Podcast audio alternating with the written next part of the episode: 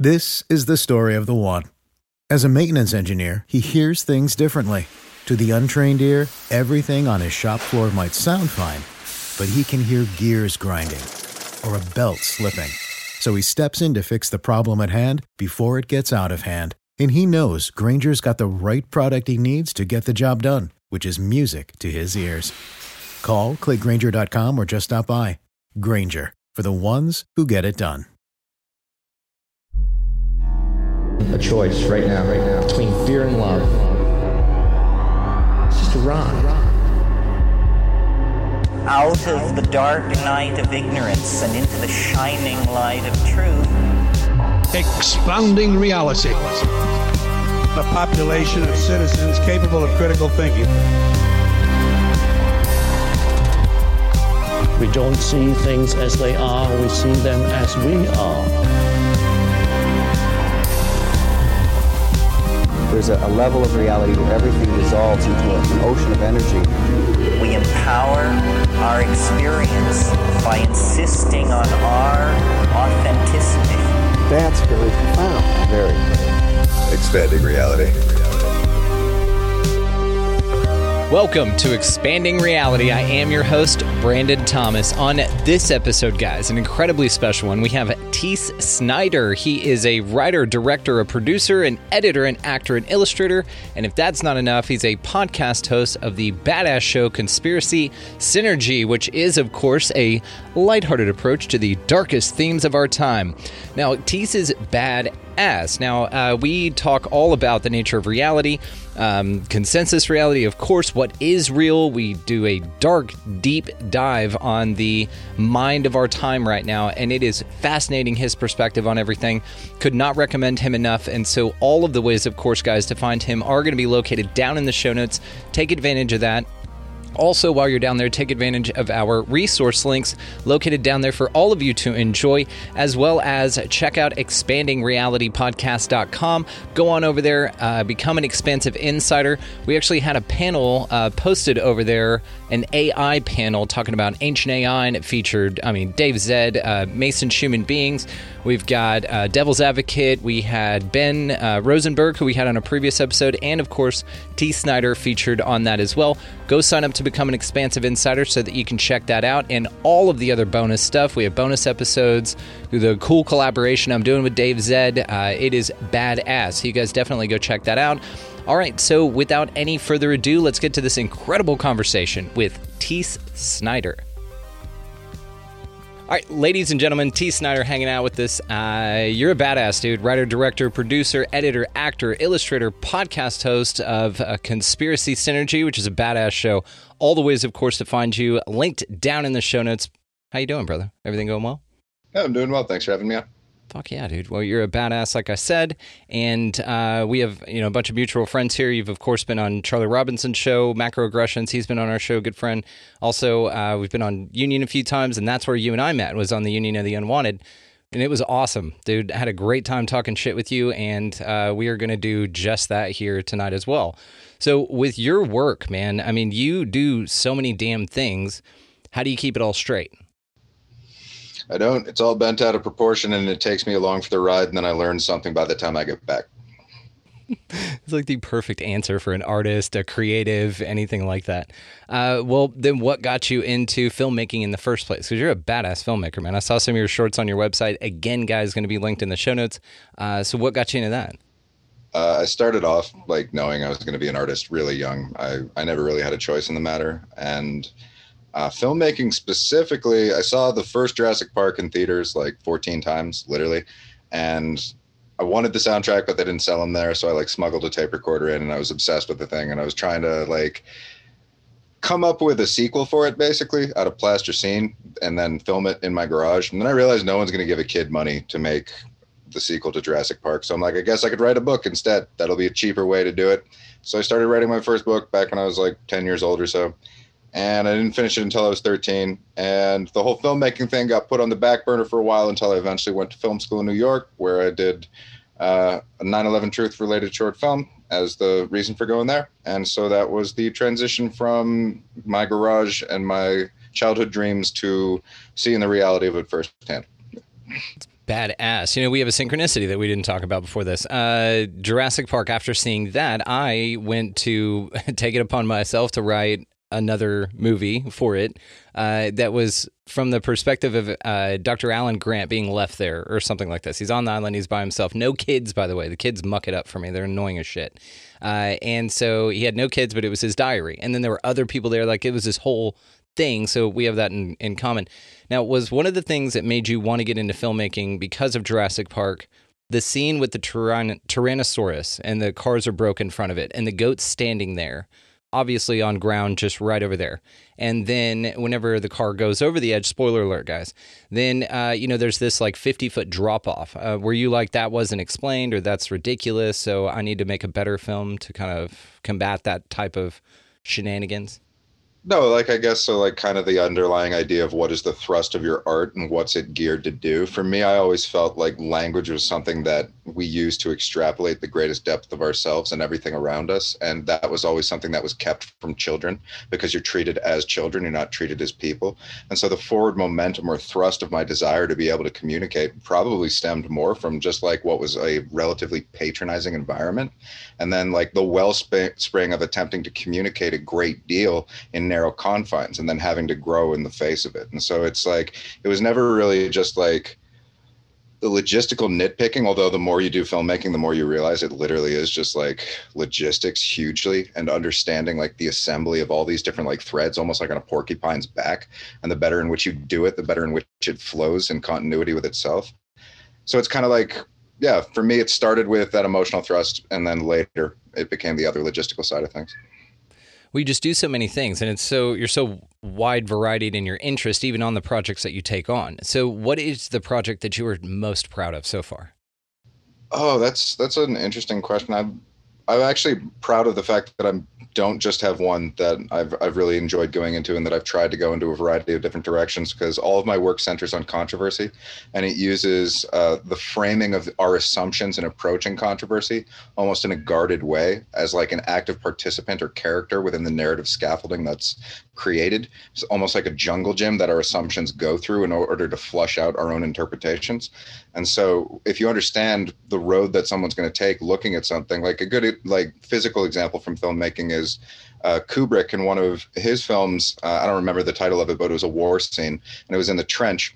And people couldn't figure out how he was able to get that shot without seeing the dolly tracks, and they were in the shot the entire time. You're just looking at the explosions on the top of the the frame. So there's a similar psychological component to us that enters into the filmmaking process, and that's that's the thing that I try and put into everything. So all of the almost like genres that I do are an excuse to bring it back to a moral I'm trying to communicate. And and that's what I'm really like trying to be about with with my work. So yeah, not one thing, but one approach to everything. That's fair. Uh, is there a common theme throughout your projects?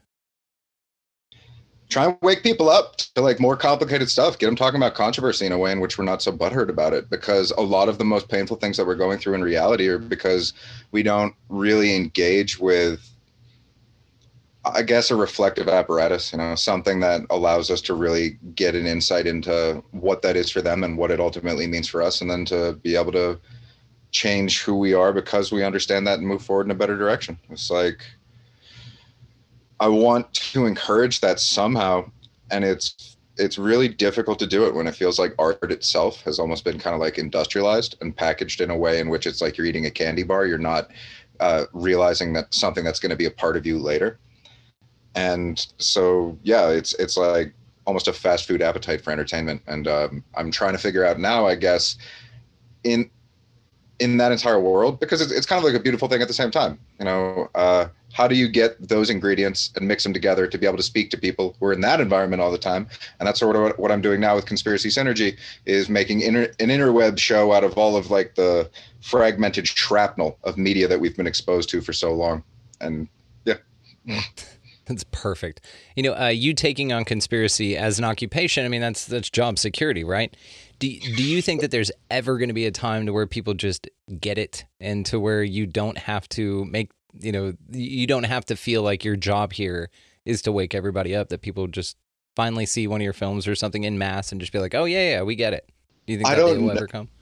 that's a really interesting question as far as like do we ever think we're going to reach a point where we wake up and i think the answer is yeah um, it's going to be very peculiar however that absolutely ends up unfolding because i don't think it's going to be like right off i think it's going to be a jagged line of uh, weird dramatic events that accompany it but eventually yeah i think people are going to figure out i don't really hold out hope that it's going to be me as a singular force that sees that kind of crackle into the public consciousness. I think it really is one of those things where it's granular and it's it's all of us sort of just like shuffling along together that make those really significant movements. But I think we're going to get there and I'm hoping that it doesn't have to be the like hell hole nightmare that it has been the last couple of years of people doing everything in their power to hold on to the old paradigm. It'd be nice if people could just breathe and turn around and recognize that hey maybe there is a better direction we can go in. And so i think that's something that like all of us in the alt media it's like we're trying to have the conversations that facilitate that happening in the granular way with everyone. Mm, yes we're going to get there it might suck on the other way well and that's fair that's that's a that's a honest answer and i appreciate that but do you do you think when you whenever you say over time, you know, we've been making improvements over time technically since humanity has been here, right? Do you think that we've evolved or devolved as a species? I think we do both, and like um, it's like oh, I'm trying to remember the culture, but the saying is it's a the breath of Brahman. It's the full uh, upward and downward dissension of uh, the various different points of our evolution such that we densify our consciousness or become let's say more materialistic almost oriented in our uh, cognitive uh, and perceptual processes such that you can look at it as almost like a left brain modality that kind of like materialist mantra. Um, so we've hit made peak de- descension already. And we're just starting to come out of that and begin to creep into the uh the stuff that hopefully is a little bit more more bubbly and nice but it's like I have I've used the seed the um, the metaphor speaking with you before like off camera of a seed coming out and and pushing through all of that. So when I say bubbly and nice it's it's pushing through a lot of shit along the way and uh and growing in order to be able to reach the light. You know um whenever I look at things like this, I look at, you know, and I know you do too, about movies like Idiocracy, and we're like, ah, oh, shit, you know, that's a documentary. Like, you can look around and see a lot of the themes in that movie uh, being acted out right now. Um, what makes you think that we are, you know, like, what gives you hope for the future that we're not going to end up just saying, welcome to Costco, I love you?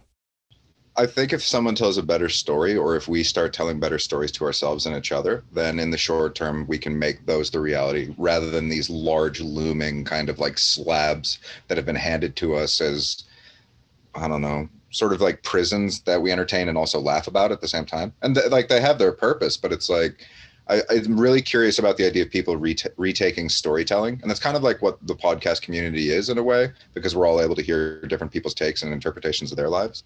Uh, but as that happens more, I think that'll be the really keynote thing. Yeah. It, it seems like that people, and perhaps what's gotten every humanity astray is just our attachment to things that are unauthentic. And it seems like what now is prized is the authenticity. That's what people want. We want to see who you are. We want to see all your faults. We want to see real. And it seems like the this great deception, whatever that is, and I hope to get into that with you, whatever that is, people are over it. And people are just like, I'm done being lied to. Like, it was cool. You know, the Real Housewives of whatever was a lot of fun for a little bit, but now I'm over it. And this is not something I want to participate in anymore. That's that's really interesting. I agree with that insight. I'm hoping that continues to be a forward trend of people, and um, I think it's one of those things where we're we kind of move. I don't know if that's the right word, but like an amorphous blob. So that we're we're all going in this direction, almost like a herd from an overhead perspective of sheep. Similarly, we're a herd species, so it makes sense. And then we start to veer off and kind of like it it takes its form moving in another way. And so yeah, if it becomes where truth and knowing about this stuff and caring about it is like what's in or what's cool and at the same time, you have to look at how that evolution has happened with like academia and these sorts of subjects in that realm. I kind of want it to go mainstream, and at the same time, I worry about what it would look like, and if people would just confuse or conflate the truth for like making it trendy. Yeah, so it's it's all those things that make me wonder about what does that blob do as it uh, finds its way through that that whole uncertain future. Yeah, you know that that word truth is uh, the more that I look at it, very, very subjective. So, do you think that there is one truth for everyone? There are certain truths that are applicable to everyone in certain realms of consciousness. Your subjective experience m- makes that very difficult to discern at any given time. But you can look at natural laws like the binding and immutable terms and consequences by which uh, karma comes to unfold on a cosmic scale. And that's like illustrative of the objective truth inherent to the laws that exist in this particular realm of our incarnation.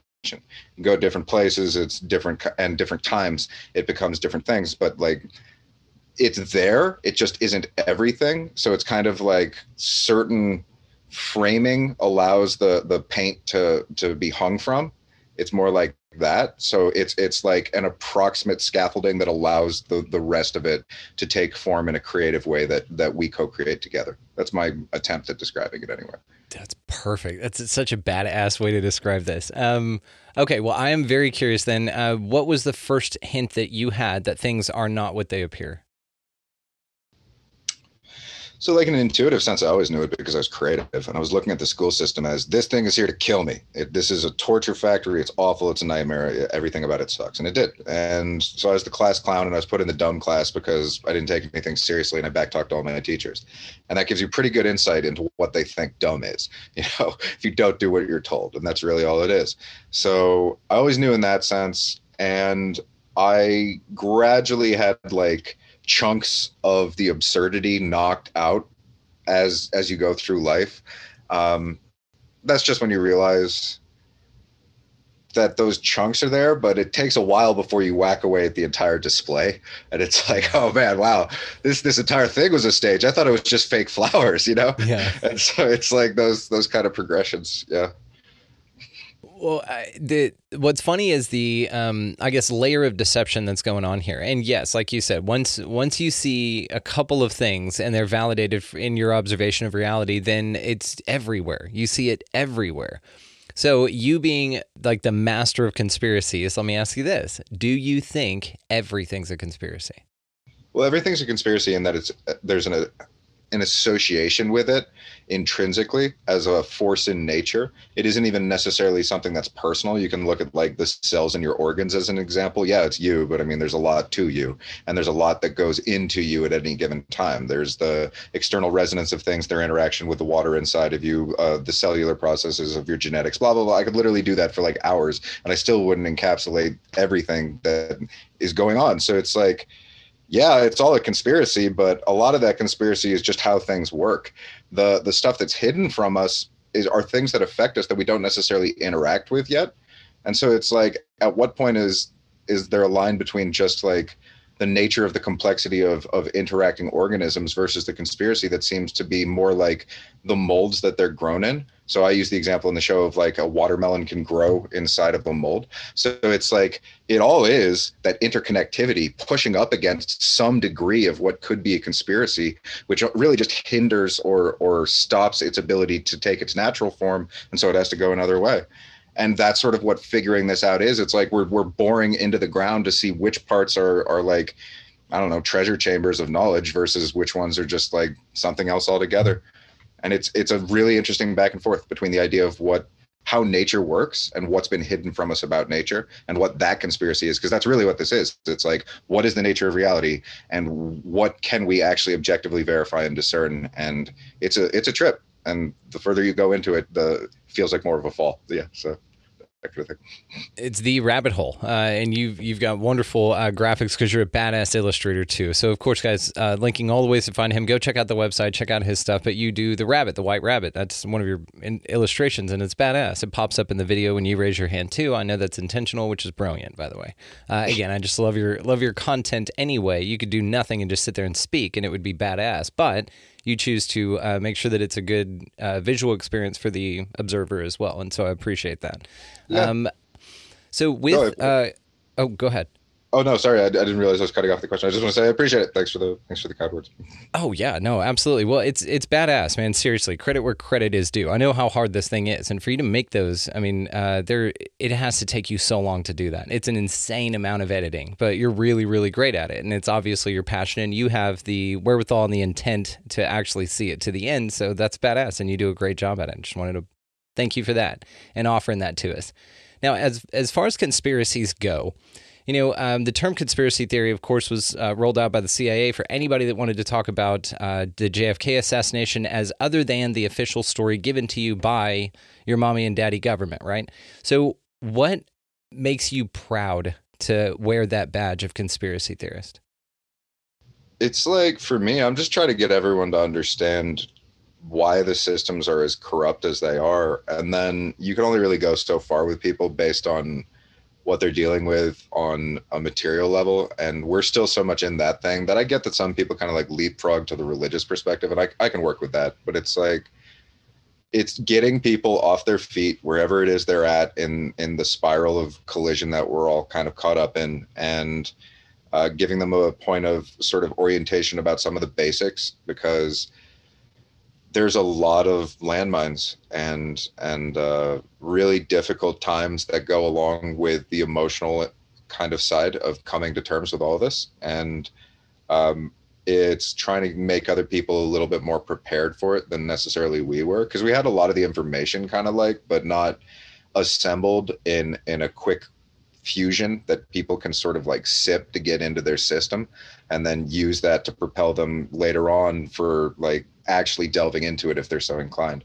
And that's that's a really different kind of like warp speed um, device of application and aptitude on the receiving end that we have for the first time. So it's taking the like kind of like the experiences throughout all of my work as an artist and also of studying uh, conspiracy and then experiencing it firsthand and exploring reality uh, to then present that to people in a palatable and fun experience so that they don't have to go through that bullshit too it's a heavy cross that you carry, man. It really is. And I, you know, fought the good fight. I uh, Paul revered for decades, man. And it got to a point where it's so toxic for me that I I will absolutely tell you about this. And if anybody has some questions, I will absolutely tell you. But as far as charging out there and doing the type of work that you do boldly and taking all of the arrows, man, it's it's something that I don't entertain anymore just for my own personal sanity. It got way too toxic for me. So you being in the trenches what is one thing about the type of research that you do that a lot of people probably either take for granted or just simply don't understand? I think a lot of what is going on with all of us right now is that we have our own sort of echo chambers and certain perspectives that we've adopted a particular language to try and describe. And you can look at a simple example of like what is ultimately the force of evil. And people could describe that as like the bad guy in a computer game, something that's inherent to nature, like involution versus evolution. Um, any no like a galactic fart. You could come up with any number of different things to try and describe what evil is but it's like the more versatile you are in the language that you adopt, the more in which we're able to kind of like go out there and nail this stuff down. And yeah, it's, it's like, sorry, go ahead. I was just saying it's about describing it accurately and in an eloquent yeah. way. It's where it doesn't turn people off or make people too fearful, but it does give them the an opportunity to empower themselves with information, and it's a fine balance. And you answered it perfectly. But uh, continue on your thought. Oh no, no, no! Please, like, uh, because it's like I'm trying to figure out how to wake people up in a warm way. Uh, and that's what the show is ultimately about. It's giving people the basic building blocks to be able to incorporate and then move forward and show their friends and family. Because that's the number one thing that I've experienced in trying to talk about conspiracy my entire life is that it's a conversation that we're not supposed to have. It's it's places that we're not supposed to look and curtains we're not supposed to peel back, and just trying to like make that a warmer environment so that we can all talk about it. Like if oh man if we make that not cool but something where people really care about it for what it actually is then that's that's everything. So i think it's one of those things where once again all of us in our own way just going out there and speaking the truth we're contributing to seeing that unfold in a granular way Yeah, and I love your tagline, a lighthearted approach to uh, the darkest theater of our time. That's a brilliant way to put it because, yeah, there's some dark shit going on here. Uh, speaking of dark shit going on here, what is your like favorite conspiracy theory? And you don't have to be like in love with the ideas or anything like that. Just kind of like what is one to where every time you think about it or look at it, you're just like, what the fuck? It's just the most mind blowing one for you to research. I guess for me, it's trying to figure out how time works in the sense of like there being no separation between the future and the past and the idea of the akashic records and being able to to glimpse uh, the full spectrum of any road you might take prior to in- incarnation and what that sort of is of you potentially leading yourself as a future self versus what it is to have what some people describe as spirit guides and all that kind of stuff. And then that that entire realm is really just on the cusp of uh, looking at not not religion necessarily, but like spirituality as a science and the evolution of the pathway of our understanding of it adequately to repeatedly engage with it, not necessarily to pin down what it is. Because I mean, we, we can use words for things, but that doesn't mean that that's what the word is. So we can we can figure it out well enough to work with it and be able to move move forward with it. And so the the conspiracy, I suppose, in it, the simplest word would be magic, and the exploration of what we currently think of as very stagnant science increasingly beginning to broach into a non-materialist realm that allows us to be able to not just peek behind the veil but understand that there's versions of ourselves behind it looking back that kind of thing Hell yeah. And what you said earlier about um, nature and natural law is what's being hidden from us. It seems like, you know, magic and supernatural. I know we say supernatural, but really it's just science we haven't figured out yet, or it's a piece of us that is hidden from us deliberately. And, you know, uh, the understanding of which could change everything, right? So, d- why do you think that that's been the case? Why do you think that uh, we went the direction that we went and the uh, fucking people in power, the lizard turds, are so damn good at it? Like, why are they so great at deceiving everyone? I think that it's different environments on the earth are hospitable to different life forms and different philosophical kind of like presets that are the equivalent of how we cope with where we're at in the ascension or descension of consciousness. So you can look at it as any number of metaphors, but like thinking of it as an environment proliferates life that is hospitable to that environment or is able to change the environment in a way in which is advantageous to that species the consolidation of consciousness and the density that we've been at and how we've been behaving and conducting ourselves as a species that's ripe for parasites. You can look at it from a dietary perspective microcosm macrocosm kind of entwine, entwine it between the two. But it's like they're so good at it because the environment has been partially made by them.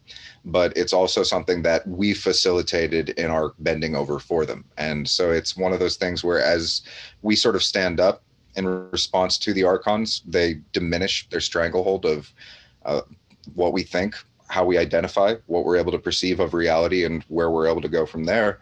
And they're so good at it because it's a tried and true meticulous like inversion principle science in and of itself and we don't understand it at all. So if you're getting paddled over the back of the head with something that you don't even understand it you talk about the paranormal as not yet fully understood science. Oh yeah absolutely. And that applies into the dark arts as well. So it's like if you look at some of this stuff really deeply for some of the worst things that there are it becomes uh, a difficult conundrum given that we can't come to talk about some of the more superficial stuff let alone that whole. So yeah it's it's a mess. It's they're good at it environment plus they've been practicing a while.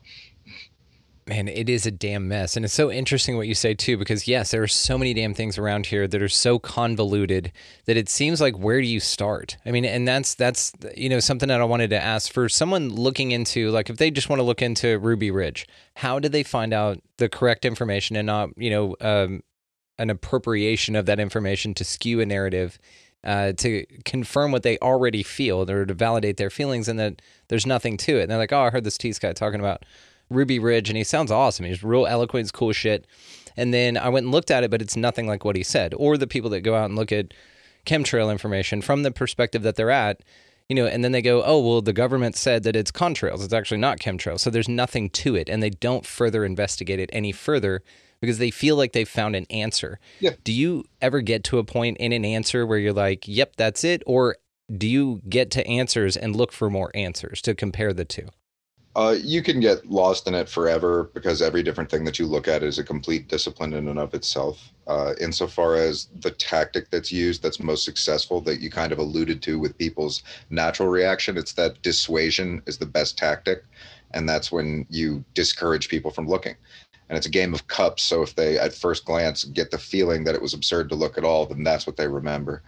Um, and it's like a lot of this is just emotional traps it's like it's psychopaths who understand us well enough to understand how to bait uh, everything and yeah using the same dark arts that they gaslight us into saying is not real and stupid and conspiracy theory and there's nothing to it and you're unstable and you're going to get locked yep. up. But they use the same dark arts practices to pull this veil or this great deception over everyone. It's fascinating it's really interesting because like you can look at it and i always find it helps to bring it back to a point of, of empiricism that everyone can relate to. And it's just like all right i'm going to build off of the things that we can all agree with and then i'm going to demonstrate off of building off of those things that at a certain point it begins to curve into either the unknown or what we think of as impossible because the unknown and the impossible are basically the same thing as far as we're concerned. And then you can sort of almost build that back through a variety of other different examples to show people that potentially at a certain point, the entwinement of consciousness and what we identify in the material world circle back on each other such that we're creating it from a deeper sort of resonant like byproduct of our aggregate conclusions in the world than it is necessarily derived from the material from the onset. So if a certain point of the curvature in that description, you can get people to make the quantum leap and realize that, wait a minute, maybe we're more creators in this whole thing than we are simply acting in response to the materialist matter.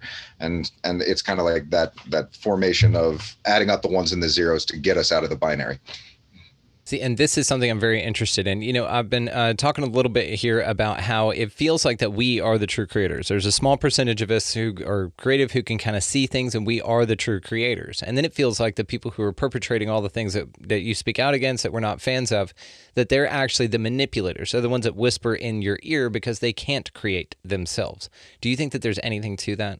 Oh yeah, no, that's the difference of terminology. It's uh, sorcery versus what it is to be a magician. Sorcery is when you're using magic or uh, spells or any denomination of manipulation. It could be something as simple as the way in which you phrase things. Like sophism is an example of that, and it would fall into that. You could look at George Soros as a chaos sorcerer. So that's an example of like people in particular bureaucratic jobs that do something that you can also look at in a mystical and esoteric way.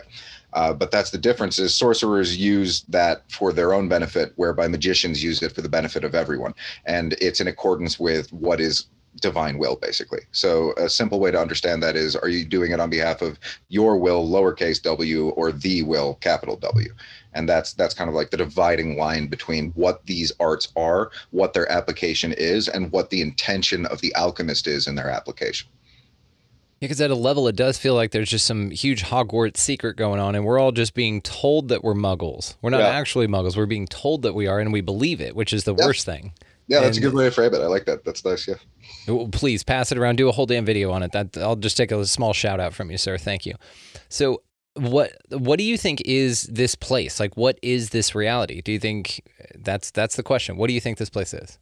I don't know if it's one thing, but if it is, it's a school and for a lot of people it feels like a prison because it's the hardest level. And so there's a lot that goes into that and there's a lot you get along the way. And it overlaps with all other times and uh, seemingly incarnations as well. Um, potentially in the animal kingdom may well spiral out to different places and different points of which in which we've been entwined with the stars. I love a, an internet quote to make that all sound a little bit less crazy, and it's I, I, I don't know who said it. Obviously, it's internet quote, but uh, yeah, you're made of stardust, but so are garbage bags. So relax and and I think that's pretty great because when you start talking about like the furthest reaches of the cosmic infinite what have you that we're all spiraling through as as spiritual beings in these flesh suits it can eventually sound pretty crazy until you realize that it's like no no that's you can figure that out that's yeah. I, I, like the track. Yeah, it's like so are butt plugs, right? You know, it's like you know yeah. those are made from stardust too. Um, they just end up in somebody's starfish. There you go.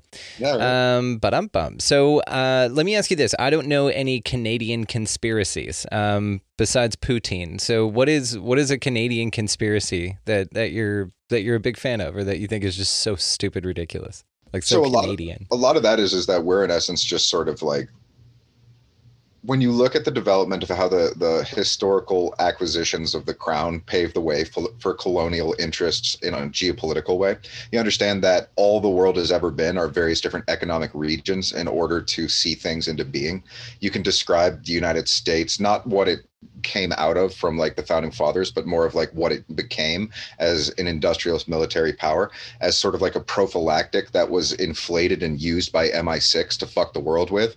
And Canada is sort of like the backwater fur trading post that is then like there in order to be able to give something like 70% trade partner with the United States. So a lot of what we think of as separate conspiracies are just like the logistics of drawing superficial lines when it's all the same bullshit system that underlies the things that are going on on the surface. So Canadian conspiracy is thinking of Canada as if it's anything other than just like a continuation of colonialism and MI6, given like a superficial lie of culture so that we can like go out there and say A and drink beer and play hockey and stuff. Like that's the same thing as having an identity while we sat down during 1776 because we didn't have the balls to participate in anything other than licking the boot. So it's like the Canadian conspiracy is Canada itself. We're, we're basically here to facilitate the continuation of the system that was set in place from the will and testament of Cecil Rhodes. And we do a great job of it. We're like, we're bitch whipped. It's bad, man. That's awesome. Uh, but you guys got a Tim Hortons, right? So that yeah. that must count for something. Yeah. yeah. that's what we got. out of the whole deal, it's like slavery, bunch of like murder. It's like I've skipped over the Native American genocide. There's a lot going on, but we got shitty donuts that are even worse than Dunkin' Donuts. So we got that going for us. it's so funny. Uh, yeah, no, it's interesting, and especially when you put it in the broad picture that you do. And this is the thing, though. It feels like you know the distraction does a great job at distracting you and diffusing your energies. Right? They keep you in a slave system that makes you tired of shit. Uh, you come home, you've got you know challenges in being a consumer in this reality. Uh, you have all sorts of things that drain your energy, that suck your ability to wake up from your you know theta brainwave state uh, and just absorbing information and to actually do something with this you know with all of these breaths that you're given and the amount of air quotes time that you're given here. And it seems like this challenge this struggle is what perpetuates the cycle. It's these distractions right and I've been, you know, kind of articulating it into the sense that anything out there yelling for your attention, turn away from. You know, that's the inversion. It's its job is to distract you from the job that you're really here to do, which is to create your life, to learn a lot. In this level, though, with that in mind, in this level, it feels like part of the schooling is figuring that out and figuring that deception out. What do you do after you figure it out? I don't. Re- okay, I kind of describe my job as like diving to the bottom of a very deep pool and staying there as long as I can to figure out anyone who's like hit their head and doesn't know what's going on and needs a little bit of help getting out of that. Um, so my breaths of anything near Christ consciousness are few and far between, and I'm not there and I'm not aiming for it. I just need to get people off base level and drifting in that direction for people who are further along than me to pay them the proper attention given where they're at in that calibration of, of weight that we feel because I almost feel like I came installed with certain weights attached to me, not just the ones that I acquired while I'm here, uh, it, because we all do that. It's like you're going through the motions of, of trauma every day. And it's like, oh God, right. You know, so it's like it's tough for all of us. But it's like I've always just been like more comfortable with the idea of sitting in or staying in that place. That's kind of part of what my humor's entwined with, uh, is the idea of like being able to take anxiety, which is what's directly tied to laughter, remove the anxiety, and then it brings that levity and and we all laugh. And so it's like the the upper echelon of that, I get why we all orient ourselves to it, but it's like it's tough in times that are as dark and hard as this for a lot of people to see the light. So it's like I'm almost like trying to figure out how to how to survive and speak of it in the trenches. Because it's like and i understand what you mean because it's important to know where we're going. That's what jesus was talking about with the whole language of the north star. That's a very particular thing. If you're thinking of like what it is to align yourself with that you have to know that and you have to understand it but it's like I swear to God, I go out there and I talk to people in an anecdotal way, just like when I'm protesting and stuff like that. And so much of what people want is just someone who listens to them when they talk. And it's like you can give them the answer that's at the end of this, but if they don't feel like they have a friend right now, they're not even going to make it to the end of your sentence. So it's like that's kind of like a lot of what my reflection on that is. Yeah, and this is why politicians are so successful is because they, you know, relate. Oh, I'd have a beer with that guy, you know, kind yeah. of a thing. And that's funny that it's like such a poisonous, you know, socially acceptable uh, form of being social. Uh, that that is the thing that would attach you to go hang out with these, you know, lizard turds for a little bit, whatever they are. Yeah. Uh, it's just interesting that the relatable thing that the people lying to them forever. And it just seems to be like just because they have like street cred with them. You know what i mean? They have they had street cred with your parents. Therefore you know you at a certain level have been told you're you know up until you figured it out that this was the way. And you believe that. That was at your core. And this is the shit that you kind of unwrite whenever you start discovering these things and figuring it out for yourself is that's when you free yourself from that mental prison. And that mental prison is just the thoughts that don't align with the way that you feel. It's the actions that you're air quotes forced to do that don't follow natural law and you can feel it. It seems lately that so many more people are feeling this way and eh, you know air quotes waking up. I know this you know oh everybody's waking up. We're kind of you know tired of saying it, but I'm I'm happy to say it as many times as we need to because this is important. You know, this is what makes us not repeat the failures of our past. And this is something I wanted to ask you. History what the fuck is going on with that? Oh, it gets so bad. If you start to look into it, so much of it is lies and deliberate like hijacks of interpretations. Because like when you understand how something actually works, it becomes very easy to create a lie that looks just like it. Yep. And there's so many different things you can go into. You can look at the world's fairs and what technology did exist or didn't exist at certain time periods. We've arguably had flight in a modern uh, like creation going back 100 years prior to the Wright brothers. And that doesn't even factor in potential ancient technology which may as well have have given us similar if not uh, significantly more advanced abilities or aptitudes. And that would be like if you get into like the Atlantean perspective. Um, and so history is like commandeered so much by materialism and and that entire all of the industrialists that went along with those philosophical premonitions because it's like Darwin was ridiculously wealthy and then the the the dude who rep, repped him basically like going out there and ensuring that his his positions were heard his nickname's like Dar- darwin's bulldog. So it's like you've got a bulldog who's like kind of like the strong strong arm philosophical enforcement of a very very wealthy person who's grafting all of us to a materialist interpretation as they make money off of materialism in an industrialized way and they only make it so that that's all you're able to see whenever you go out and look at anything. So history is like tucked away in the crevices or like sealed vaults of an entire class of people who have had all of the money in the world for as long as we and our parents have been alive to gradually tell us a very particular story that we then use to define who we are. And peeling that off is just like, oh dear God. So it's a lot more complicated than we've heard. It's a lot weirder. It's it's painful to go through sometimes. It never stops being amazing. And it's one of those things where it's it's it's okay to take a break sometimes because man, yeah, there's a lot to unpack. Dude, well said. Well fucking said, man. And yes, it is it is important to detach from this, even though you are on a damn mission here. And I, I'm smelling what you're stepping in, brother. I feel your passion with this because, like I said, I completely empathize with the way that you feel. Uh, it's just I I approach it differently now. Like, but I've I did what you did, not damn near, not anywhere close to what you do, as good as you do it. But I was I was really into the this is my mission here, and I I think that's a very noble thing. You know, you figured out something you're wonderful at, something that's you're passionate about, and something that's uh, unarguably the most important thing that one could endeavor upon is to take the arrows, like we talked about earlier, and still get up every day and say, you know what, there's more bottom of the pool dwelling to do, and I'm gonna be mm. down there hanging out whenever you guys are ready for it. So again, it's just it's just this very interesting, impactful path that you've got, and it's also interesting that you said you you feel weights. I mean, like the karmic weights of other lifetimes and everything, but also that that you accrue more here. Excuse me. So do you think that you just are destined in every life to take on more and more weight to be more anchored to this type of like a job or whatever?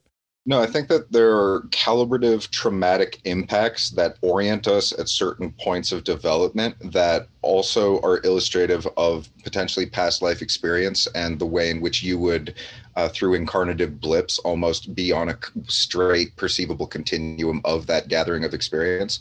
It can also potentially similarly be interpreted through the genetic model of what we inherit from our family and the idea that you can look at even the raw biology of a woman. It's like those eggs are in two generations because they're fully formed at birth. So they are passing from person to person.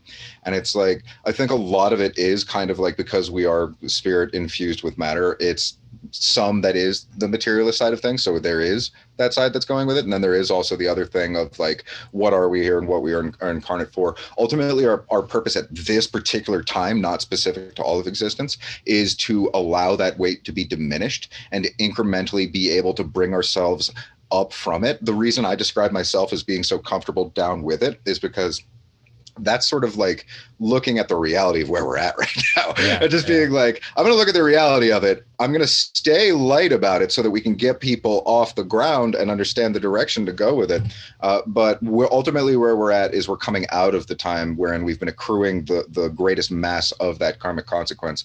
And it's our responsibility more and more to be able to let those things go and to be able to let the, the weights that really are holding us down diminish as we're able to make sure that even those who are the weakest amongst us are still able to find find the courage and the strength to be able to ascend.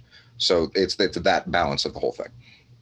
What how would you feel if um, let's say you were granted some sort of access or information to reality and everything that you thought about this place is completely wrong how would you oh, feel? oh yeah that'd be really that'd be really interesting. Like i've i've had similar versions of that in one denomination or another and that's why i find it so interesting. It's because it's designed to be a hall of mirrors that you're supposed to get lost in right. and so that's that's almost a part of the design. Uh, that's why it comes down to the symbolic emergence of the story that you are telling yourself about yourself as you go through the labyrinth. So, in a metaphor from a film, you can look at like the top that the dude has in Inception in order to be able to tell if he's still dreaming. So, a lot of understanding what your process as one of the co creators is, is identifying sort of like glimpses from yourself in the future. And they're very custom tailored, specific things. And so, it's like, navigating what is a hall of mirrors and understanding that some of it is just like a materialist potentially low dock of digital physics as us as characters in a video game all the way through to us literally being like the a central character in a custom tailored thing that's entwined with the cosmos. Like it's one of those things where it's just so much that it if you take it as anything other than a personal experience you get lost in the complexity of it and so it's actually very easy to return to. Mm. As much as we can go out and look at all that stuff, you can just bring it back. And then you can begin to move forward from that step. What do you think the next generation of people is going to look like with a bunch more folks like you and I running around out here raising children to be mindful about their surroundings, to really be present in the moment, and to never take anything at face value? What does that generation look like? So the future is sort of like splintering in two primary different timelines. I describe it. Every moment is like an uh, infinite number of timelines, but they are in essence you can think of them as in certain arterial channels of flow that go with them. And those are flows that go in different directions. It's your higher self and it's your lower self. And the way in which you are actively participating in every moment as you go out into the world and what you're resonating and spreading in accordance with the objective truths that apply to all of us and your understanding of what's happening in that time. As you go through that, you're basically able to swim in a certain direction of time. And so two different foundational arterial timelines are beginning to take hold based on you and what you do and it isn't just what you know or how you feel it's what you do because every different day is going to be you swimming along that timeline to make sure that you're in the right art- artery. And it's slowly kind of veer, going to veer off that way. And the process of veering off that way is those two timelines happening simultaneously. And it's the transhumanist side of things which is that things are going to start to get pretty messy and and freaky and weird as we move into future technology in a uh, mass human experimentation model, the likes of which we've been seeing, it's it's a nightmare. That's really going on. That's going to continue to happen as long as we continue to allow it. And simultaneously, there's the the framework of asking the question that you described, which is what is it to be a more conscientious and conscious individual out there actively factoring that into the aggregate in order to make sure that as we go through these traumas, we're able to learn the best lesson and to be able to help one another because of it. And so it's like it looks like the evolution of that that drama and that storyline and us doing our best every day to to do what we can to be able to come out of it in the version of the future that we chose from our highest self. See, this is the idea of like the 3D, 5D, third dimension, five dimension split thing. now, excuse me. Now, what's very interesting about this is now you're you've got this in a very uh, visual way, pretty similar to what Dolores Cannon was talking about about Earth being physically split. So, I mean, I've heard different people with different ideas, and I'm I'm fine with any of it. I'm just curious curious what your take is. Do you think that there will be a physical split here, to where it's not like in the movie The Time Machine, whenever he goes and like falls asleep or whatever, and the time goes super far in the future. Spoiler alert, guys. Uh, then you know he wakes up and there's like these underground beasts that are horrible, and then there's these people that live on on the surface that are very peaceful and kind of you know more conscientious, like what we're you know striving for, right? Do you think that's what it's going to be? That these two completely juxtaposed ideas are going to be even further apart, more solidified in their resolve, and existing in the same physical place at the same time, or do you think that there's going to be some sort of maybe even mass migration to a different dimension kind of a thing to where we don't physically see that anymore?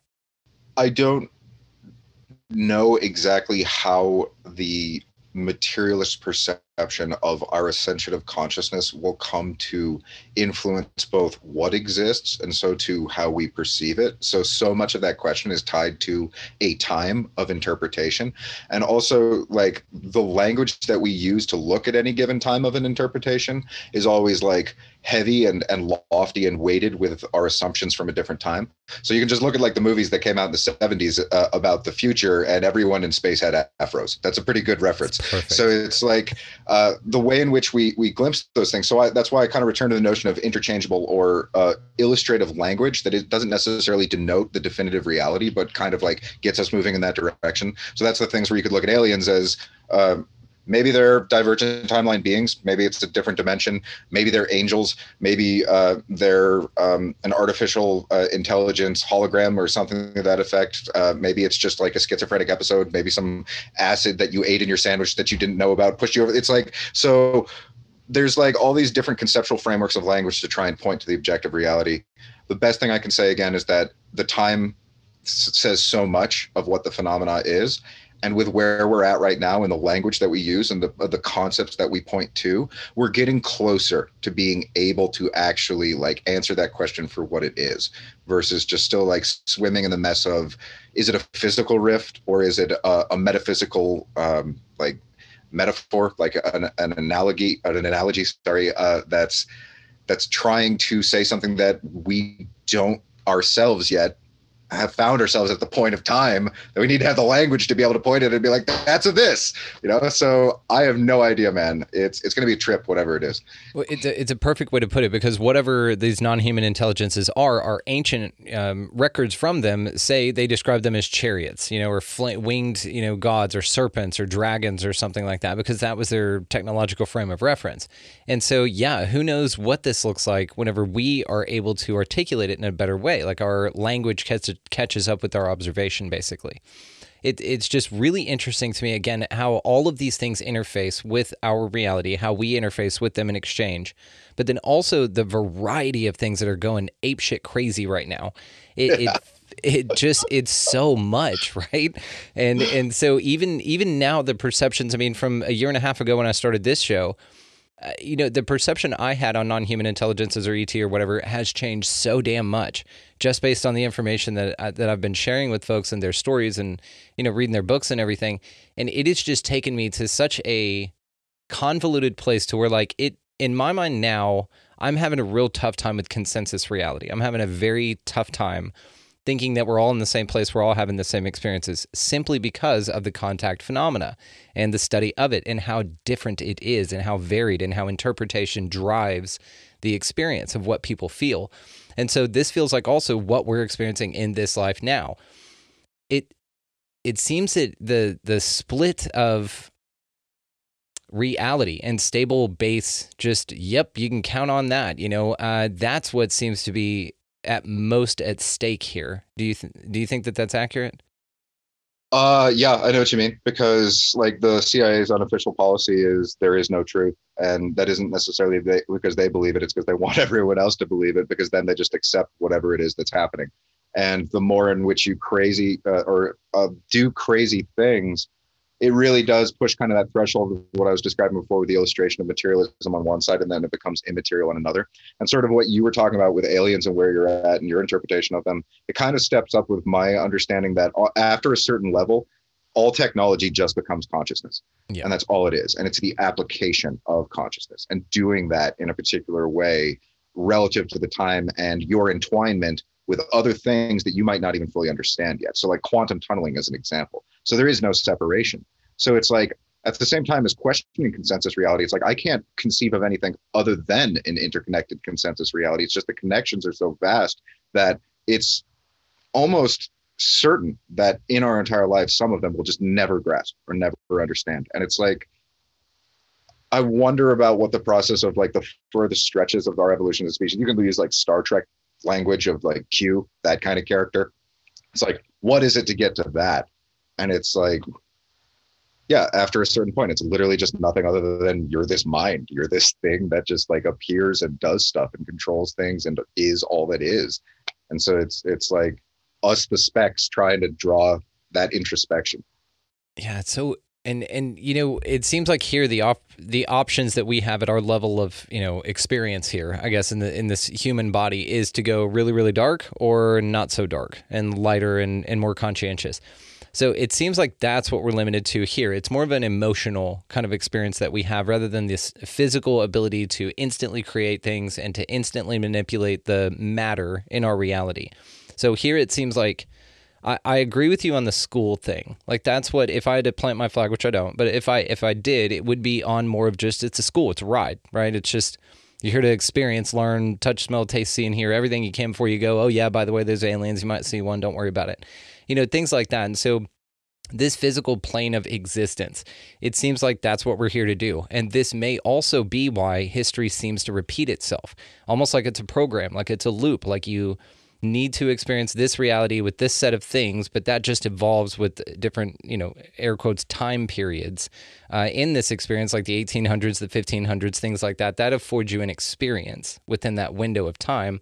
And then it seems that, you know, the same old nonsense and divisiveness and, uh, you know, fuckery seems to pop back up. And then you know humanity kind of falls for it again against our greatest intuition.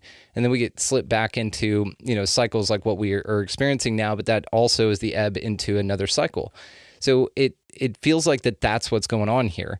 And this may be why you know people feel like this is a prison all that kind of stuff. Uh, do you think this is a prison I think that it is for some people at certain times, but a lot of how you just described the landscape of what this co-created reality is is illustrative of the idea that it's a realm where it's our reactions yes. that are ultimately our actions, because so much is eh, out of our control that when you're in a realm where you're not this helpless, but this subject to your surroundings and the thoughts and feelings of everyone and all of it in a very micro way, that makes it so that it's like yeah, it's it's so beautifully specific and and overwhelming at the same time. And um, I can see people seeing it for a prison, but at the same time, at a different time, it might be your day to get out or to be able to think of something in a creative way where you're able to move past the karma either that you accepted in coming here or that you inherited from the last time you came and it becomes one of those really difficult things of speaking to a person in a moment versus pulling away from that to the expanse of time. Um, but I, I agree with your kind of like underlying assessment of like those different like kind of breaths in and out of the species failing and what our reactions are are ultimately the the test of that time to see if we're able to move to a better time. And yeah yeah, it's it's kind of like, and I've just kind of described this place as you know, uh, in shape like a toroidal field, right? And so as you experience life, life is created out of your assumptions of it, and then it presents you with that, and then you learn and grow, and then that spits back into yourself, which then is a direct link to source or you know the uh, mainframe, whatever you want to say, and then with the understandings that you have based on the on the template that they're giving you, a new reality with those understandings now pop up now this being a dualistic experience, you're going to pop up with some that are extremely good or some that are extremely bad. And that's a very reductive way to just say dark and heavy energies, whatever.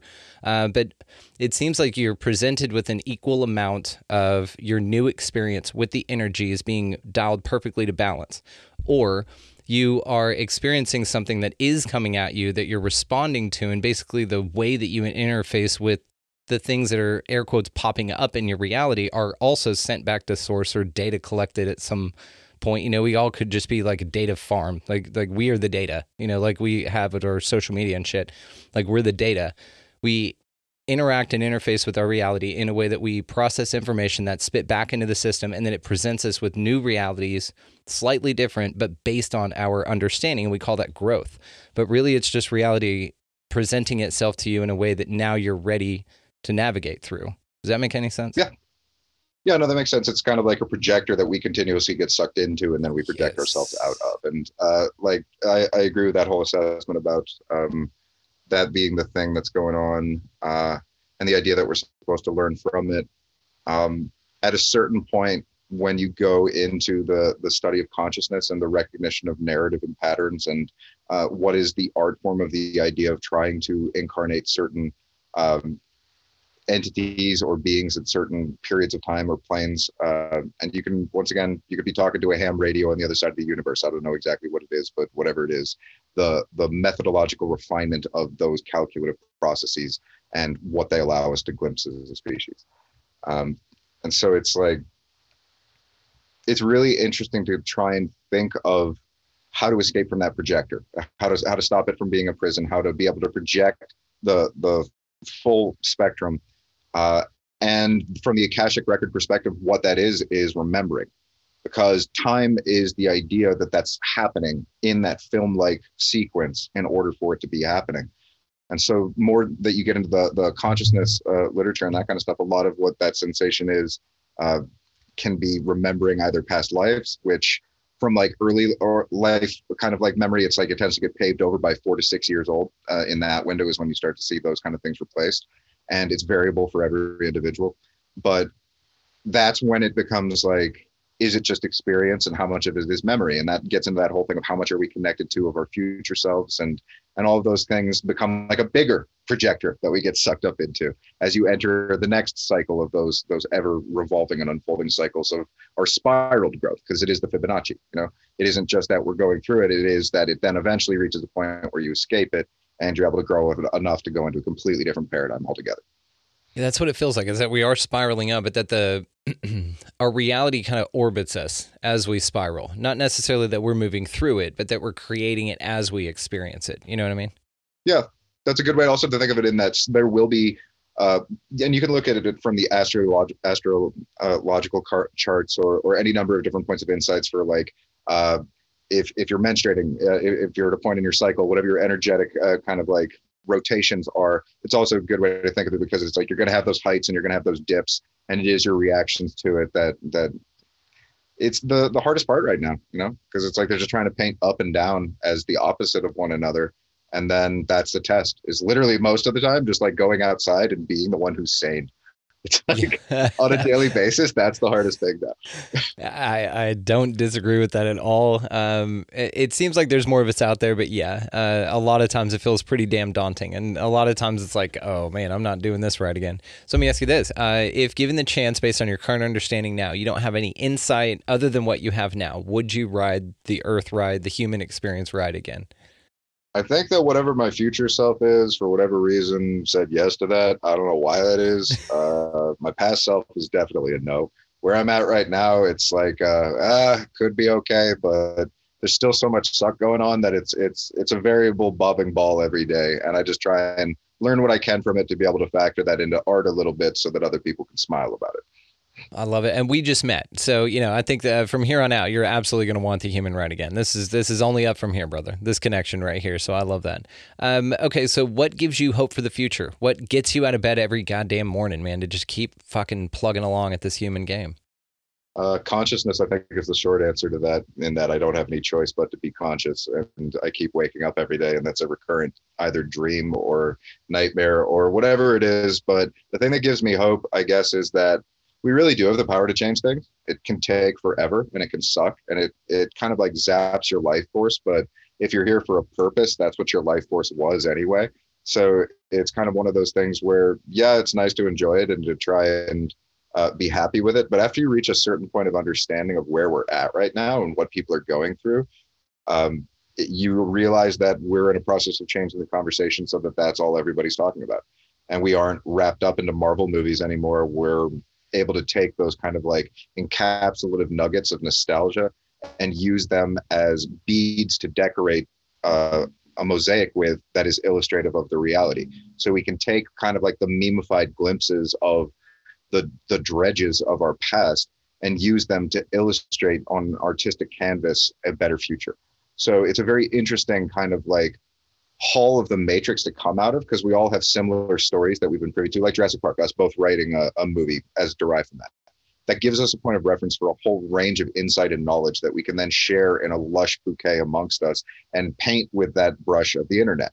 And that's something that creatively, just looking at what memes have been and what they've done the, for our ability to converse and what podcasts have been, and moving into the future of what all these artistic collisions are going to be because like the greatest culmination of what the entire podcast casting world would be is if people created artistic infusions of the best explanations for uh, various different, let's say, seminal outposts that can be used to to reach broader and broader environments. Kind of like I talked about with the aspiration for my own show and a, a calling of your own. And so it is just basically continuing to do it, whether you're forced to wake up to it, and at the end of the day, you're able to pull out some reason for it uh, maybe 10 or 20 or 30 years down the line, uh, it won't suck so much to be a part of it. And so hope isn't always, but it has a tendency to return. It's a great answer. Goddamn great answer. Uh, what is an undiscovered discovery uh, that you're looking forward to, I guess, getting the knowledge of within your time? I don't know, man.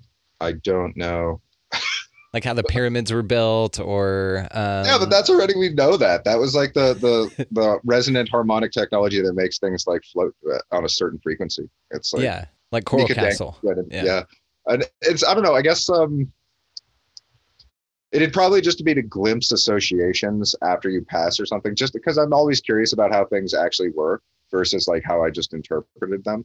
But i don't think i'll ever in a mortal sense get any real insight into that. So that's just kind of like oh, I wonder, but I don't regret because I don't see the point of that emotional investment. But I, I kind of do just entertain the wonder in a way, and but then maybe it ruined my fantasy and it did suck too much. I don't know. It's uh, it's one of those fine lines. I'm going to laugh how eloquent you are, how much sense you make, how practical you are, how just how your mind works. If you get to the other side, whatever that looks like, and there's some dude standing there with a clipboard about all of the things you thought were real and you declared and all of that, and you base your existence on, and then he looks at it, you got like two right, and you failed. and you know, like Trudeau is the one that got all of them right. And actually, this is the way to live. And we've been, we're the bad guys no, for fighting no, the no. system. That's the board I, I is supposed to.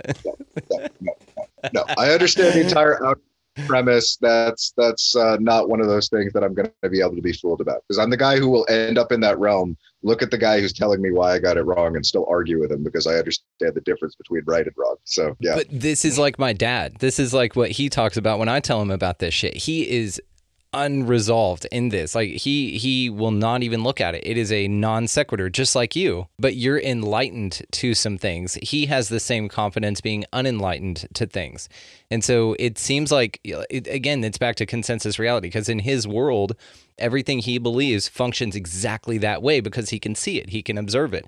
But same with you. The opposite is true in your world, and you can see and observe it and feel it. And this leads me to another question What are your thoughts about flat Earth?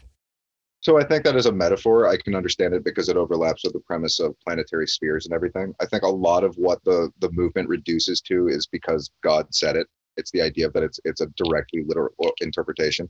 I can understand their frustrations with NASA because it's the acronym is never a straight answer. They they lie about everything. To, it means um, to deceive in Hebrew. Yeah. Yeah. yeah. Uh, when it comes to the raw physics of it, uh, my understanding is that in order to create the uh, largest suspension bridges that are on Earth, they have to take in the curvature of the world in order to be able to build them. So at a certain point, it becomes like a practical overlap with our reality. So far as I understand it, it is actually a sphere. And then it comes to the most underlying uh, component of the entire thing, which is if you understand that there's a, a satanic like blood worshiping called that sacrificing babies on an object do you put your en- emphasis in trying to stop that from happening or do you debate the shape of the table? So for me i have a tendency to gravitate towards matters of life and death that factor into uh, our ascension process. And like i said i can understand it as a metaphor as a point of insight to planetary spheres but all those other kinds of are my like two cents on the matter See, I think it's so interesting. You, ab- I absolutely value your work, and I think what you do is incredibly important because we need that part of this. And I look at it like, well, if we don't know who we are, if we've been lied to about the structure of this place, that unraveling, that just even figuring that out, um, would would kind of just change everything for everyone. But not everyone would see it that way or believe it, right? Because it's already a crazy conspiracy theory, which is something else that I wanted to ask you about. So, what is real? in your mind, what is fucking real, man? Is there anything real here? I think reality is there. Our interpretation of reality isn't as aware. And so it's it's something that it's like a carrot that we're constantly chasing or a direction that we're constantly turning. And so it's there, but that doesn't, like I said, mean that it's the same thing that we interpret. And it becomes a very precarious thing of orienting yourself with certain things that you understand to be true. And two plus two equals four. It does.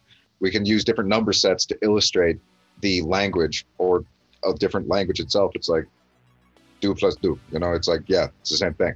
But it's still an underlying truth that, if not necessarily true come time we snap out of this, was nevertheless true while we were in it. And that's why, once again, so much of it comes back to the time and using that as a point of reference for calibrating the, the truth and then trying to figure out that uh, juxtaposed with your subjective, which is an endless maze. So good luck with that. I don't know. It's there. Good, good, good luck finding it. Well, uh, T. Snyder, all the ways to find you will be located down in the show notes, dude. You guys go check him out. Uh, further investigate his work. He's fantastic. You've got a ton of books we didn't even talk about. Uh, all the ways, of course, though, to find you, your Twitter and your um, website will be located down in the show notes. So, dude, I can't thank you enough, man. We're gonna have to do this again, and we're gonna get a, we're getting together with for a panel show at the end of this month. So that's great, guys. You'll you'll be looking forward to more of this in a in a setting with a few more folks. So, T. dude, thank you so much, dude. We've got to have you back. I really appreciate it. Yep. Thanks for having me on, man. Damn, that guy blows my mind. I definitely gonna have him back on. Make sure that you guys go check out the insider panel about ancient AI. You gotta go sign up to become an expansive insider and move us along on our mission here because we're all on the same goal and purpose, and that's what it's all about. And that conversation is over there, and it's mind blowingly phenomenal. If you love this, you will love, love, love that. So go check that out. Absolutely. All the ways to find T.'s are located down in the show notes, guys. Check out his website and his films and his podcast, Conspiracy Synergy, for damn sure. Uh, all of our resources located down there as well for all the links. Check that stuff out Opus, Libsyn, all that good stuff. Uh, as well as go sign up to become an expansive insider at the link expandingrealitypodcast.com. It is located down there for everyone to enjoy. Bunch of bonus stuff. That is the direct and focus, and I'm grateful for everybody that's signed up. We're having a blast over there. So if you're not over there, go check it out. Linked down in the show notes. So, guys, go out into this incredibly crazy, mind blowing, whatever the type of reality this thing is, and y'all go ahead and pick up a piece of litter if you don't mind. That'd be super cool. As well, if you're interested in raising the vibe, uh, go ahead and buy somebody a meal or a coffee and line around you. Something super small goes a super long way for everybody raising the vibe there as well as just being pleasant. Just open doors, you know, be nice to your fellow occupants of this environment, whatever they are. And then, uh, of course, get out of the left hand lane because that's a wonderful way to raise the vibe. You got somebody behind you wanting to pass there. And above all, and anything else, guys, go out into this incredibly beautiful place, whatever the hell it is, and y'all just be good to one another. Thank you so much for watching, listening, and engaging. I love you all. We'll see you next time.